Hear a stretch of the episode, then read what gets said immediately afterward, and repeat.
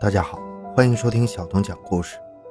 一九九八年七月三十一日，英国曼彻斯特警察局来了一位名叫安吉拉·伍德夫的律师。他向警方报案称，怀疑自己不久前去世的母亲是被人谋杀的，希望警方能够彻底调查这起案件。安吉拉之所以怀疑自己的母亲遭到了谋杀，那是因为在母亲安葬后没多久，他收到了一份奇怪的遗嘱。里面的内容引起了他的警觉。当得知了安吉拉的母亲就是前海德镇长遗孀的时候，警方高度重视起该起案件，并很快安排了精兵强将展开了调查。八月一日凌晨三点，冒着头上的细雨，很多警察把曼彻斯特公墓围了个水泄不通，他们要把埋葬在这里的凯瑟琳·格伦迪开棺验尸。经过法医的检验后发现。凯瑟琳·格伦迪的各个器官都很健康，并没有出现能够致命的病变。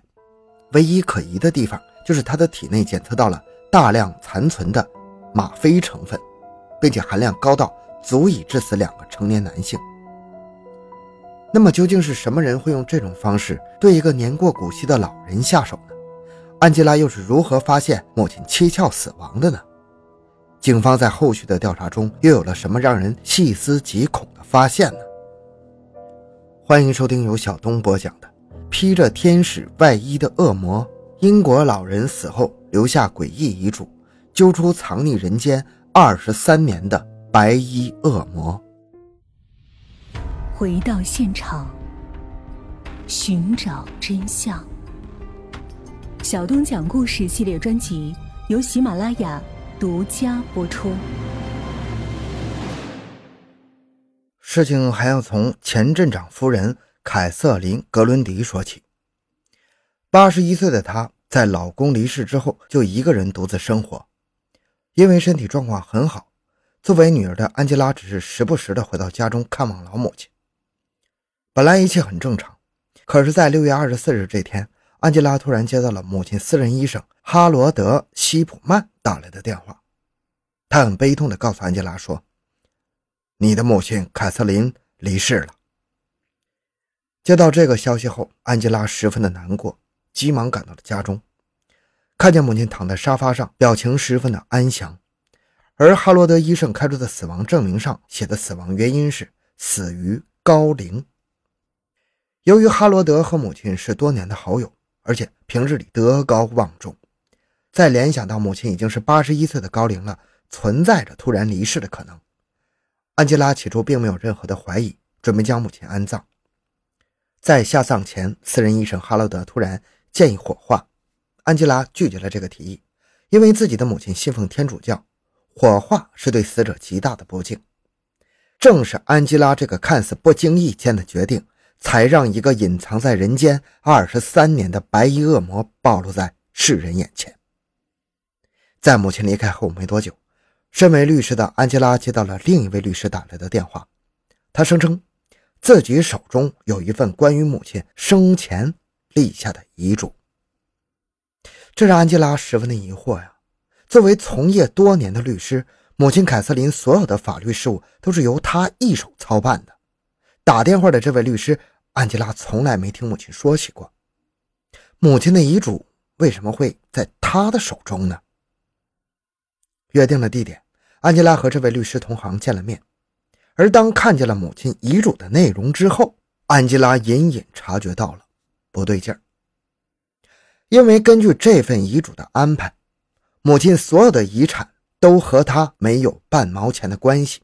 生前约三十八点六万的英镑的遗产，全部捐赠给了没有任何血缘关系的家庭医生哈罗德。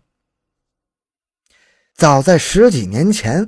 母亲凯瑟琳就已经立好了遗嘱，为什么现在又突然冒出了一份新的遗嘱呢？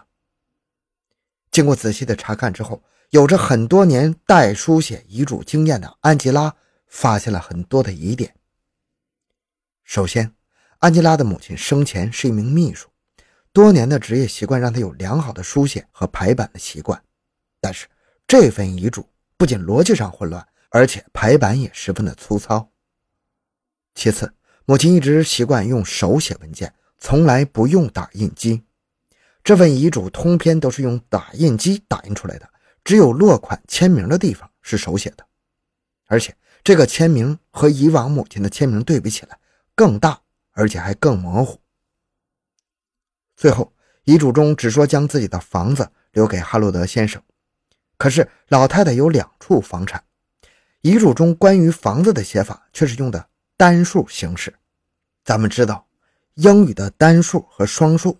写法是不一样的。如果真的是母亲亲自签的这份遗书，那也应该用复数形式。就算只留一套给医生，也至少会澄清是哪一处房产。但是遗嘱中没有任何说明和交代。安吉拉平日和母亲关系一直很亲近的，母亲之前从未提起过要把财产留给家庭医生哈罗德，因此安吉拉强烈怀疑这份遗嘱是哈罗德医生伪造的。为了能够搞清事情的原委，安吉拉找到了遗嘱上署名的两个见证人。经过聊天后，得知两名见证人不仅相互之间不认识，而且也并不认识自己的母亲。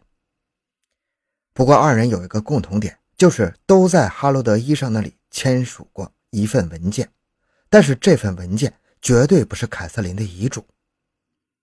联想到母亲离世前最后接触的人就是哈罗德，安吉拉认为。母亲的死，他绝对脱不了干系。于是，安吉拉带着自己搜集到的证据走进了警察局。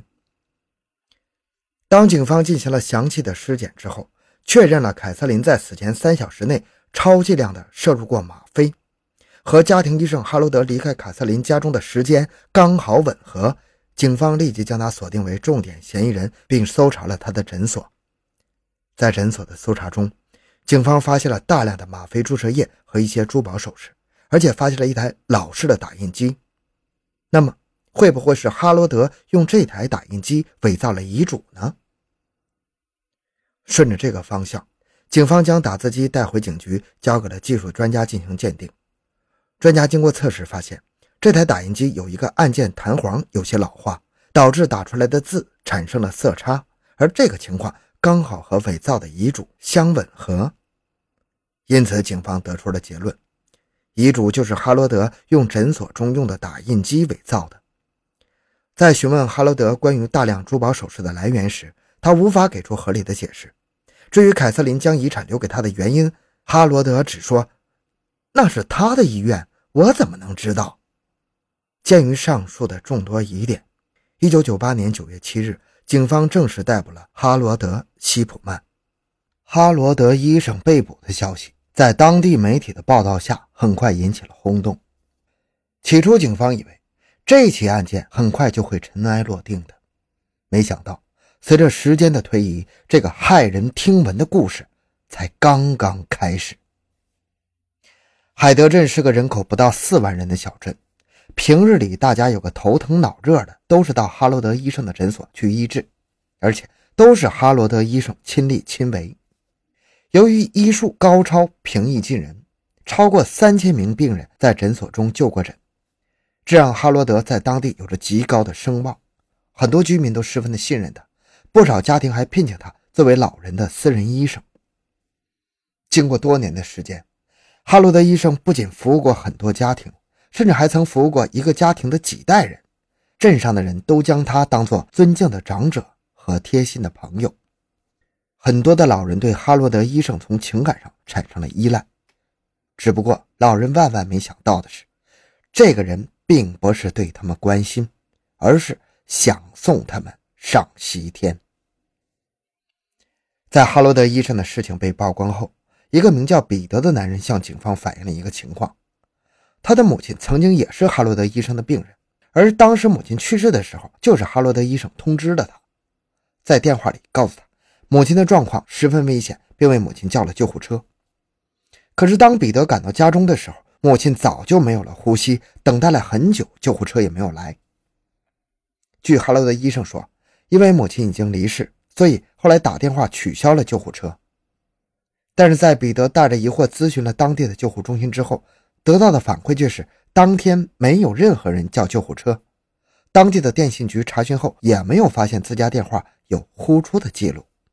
最主要的一点就是在母亲去世后，哈罗德医生也向他提出了火化的建议，当时的彼得听信了医生的建议，虽然他现在也怀疑母亲是被哈罗德医生谋杀的，但是已经没有办法提供任何的证据了。这个情况引起了警方的重视，开始对曾经和哈罗德有关的患者着重调查。随着调查的进行，发现小镇上的很多老人都是被哈罗德通知家属去世的，并且很多都已经进行了火化。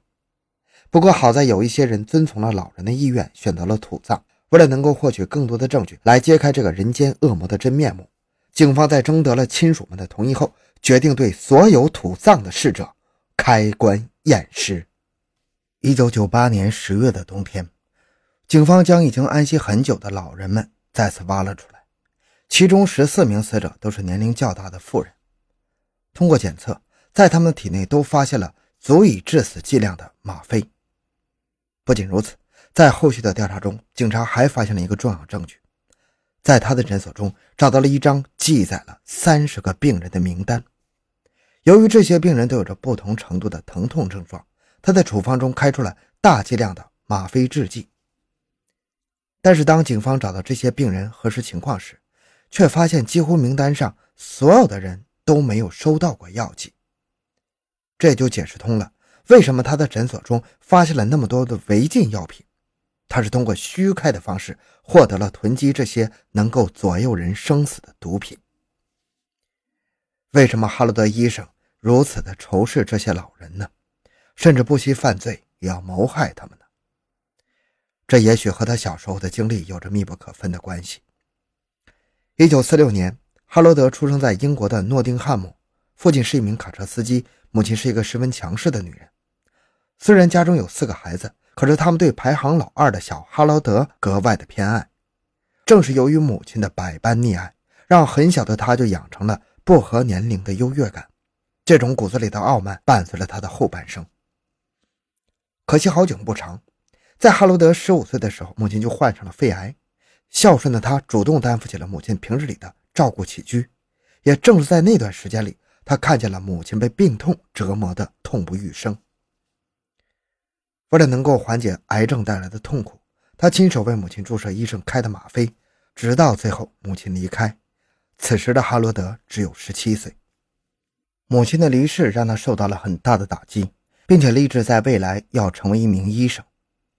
两年后，哈罗德如愿以偿地成为了一名医生，还遇到了生命中的另一半普里姆罗斯·西普曼。就在哈罗德开始正式职业没多久。他的一名同事就发现，他私下里大量囤积违禁药品。为了能够合法的持有，他还为很多病人伪造了虚假的病历和处方，然后偷偷将这些药揣进了自己的腰包。这件事很快被医院发现了，对他做出了罚款六百英镑和开除的决定。不过让人意外的是，没有吊销他的行医执照，这个为他日后的行凶提供了便利条件。一九七七年。哈罗德全家搬到了海德镇，有着从医执照的他在这里开了一家私人诊所。因为这里没有人知道他的过去，在刻意营造和和蔼可亲的人设下，他很快得到了小镇居民的信任。也正是因为如此，在凯瑟琳事件曝光后，依旧有很多人选择支持哈罗德医生。当检方对哈罗德提起公诉后，被审判的他开始了影帝般的表演，先是在法庭上唱歌跳舞。随后又装疯卖傻，最后甚至躺在地上口吐白沫的抽搐。无奈之下，法官只好找了医生为他诊治，结果发现他精神和生理上完全正常，一切都是他演戏而已。最后审判继续开始，这次哈罗德改变了方式，面对检方的询问，他全程保持沉默不语。对于庭上出示的所有证据和图片，他连看都不看一眼。随着证据的不断出示。坐在观众席的群众愤怒了，他们没想到一个救死扶伤的职业的医生，居然能干出如此丧尽天良的事情。不过有一个听众是例外的，他就是哈罗德的妻子罗斯，他听得十分入迷，而且全程都很镇定，仿佛这一切都在他的意料之中。两千年一月二十五日，经过陪审团的裁定，哈罗德迎来了最终的判决，判决哈罗德医生。十五个谋杀罪名和伪造遗嘱文书罪名全部成立，他获得了十五个无期徒刑，不得假释。虽然哈罗德得到了应有的惩罚，但是事实上的受害者比十五个人要多。在他行医的二十三年里，经手的病人不计其数。在调查人员重新审查他签署死亡证明的五百多名死者中，至少有二百一十八人的死与他有关系，还有两百多个病例也存在着很大的疑点。很多死者亲属都反映，在老人离开时都是衣冠整洁、面容安详，丝毫看不到任何痛苦。可惜由于时间过于久远，很多证据都已经无法获得，警方也只能作罢。至此，哈罗德成为了英国历史上。害人最多的连环杀手，他的余生也将在监狱中度过。据后来和哈罗德共同服刑的人说，在电视上出现有关他的报道时，哈罗德总是正襟危坐，面带笑容的观看，似乎极为享受他曾经犯罪的那段时光。随着时间的流逝，就在世人将要遗忘这个披着白衣的恶魔的时候，哈罗德再次做出了不可思议的举动。二零一四年一月十三日凌晨六点，哈罗德被狱警发现自缢在牢房中。此时距离他六十岁的生日只差了一天。小镇上的人在得知这个恶魔的死讯之后，并没有觉得大快人心，反而觉得让这个恶魔钻了法律的空子。为什么这么说呢？原来，如果哈罗德在六十岁前死亡，根据当时的保险制度规定。他的妻子可以获得税后一次性十万英镑的赔付，外加每年一万英镑的退休金。如果他晚一天结束自己的生命，那么他的妻子罗斯将不能得到这十万英镑，以后每天的退休金也将减少为五千英镑。这件事引起了英国社会对于国民健康保险制度的强烈反感和怀疑。在哈罗德医生之后，英国医疗界和保险界也随之做出了调整。希望通过制度的改变来减少这种人为的祸害。虽然哈罗德已经去世了十七年，但是有一个问题始终无法解决，那就是哈罗德为什么要残忍地杀害这么多人呢？很多专家认为，这和他年少时的经历有着密不可分的关联。他亲眼目睹了自己的母亲因为自己的疾病折磨，不断地注射吗啡，所以在心里的深处，他觉得吗啡并不是洪水猛兽，而是一种能够减轻痛楚的良药。可是另一方面，由于他对自己的母亲近乎偏执的爱，又不允许其他年龄相仿的老人健康幸福的生活，双重性格的推动下，让他认为结束一个老人的生命并不是谋杀，而是帮助他们脱离痛苦，所以他选择了这种极端的方式来发泄自己内心深处的不满，使用违禁品来害人。还有一点让人难以理解。为什么伪造遗嘱这么拙劣的手法会出现在哈罗德身上？唯一的解释，他就是想让人发现，他想结束自己的这种生活，否则实在是解释不通这种愚蠢的行为。至今为止，也没有人真正知道哈罗德的犯罪动机，他到底是为了金钱，还是选择用自己的方式帮助病人，又或者是他本身就是一个重度的精神疾病的患者呢？也许恶魔就在身边。请善待身边的老人吧。好了，这个案件讲完了。小东的个人微信号六五七六二六六，喜欢小东的朋友请多多打赏，感谢您的收听，咱们下期再见。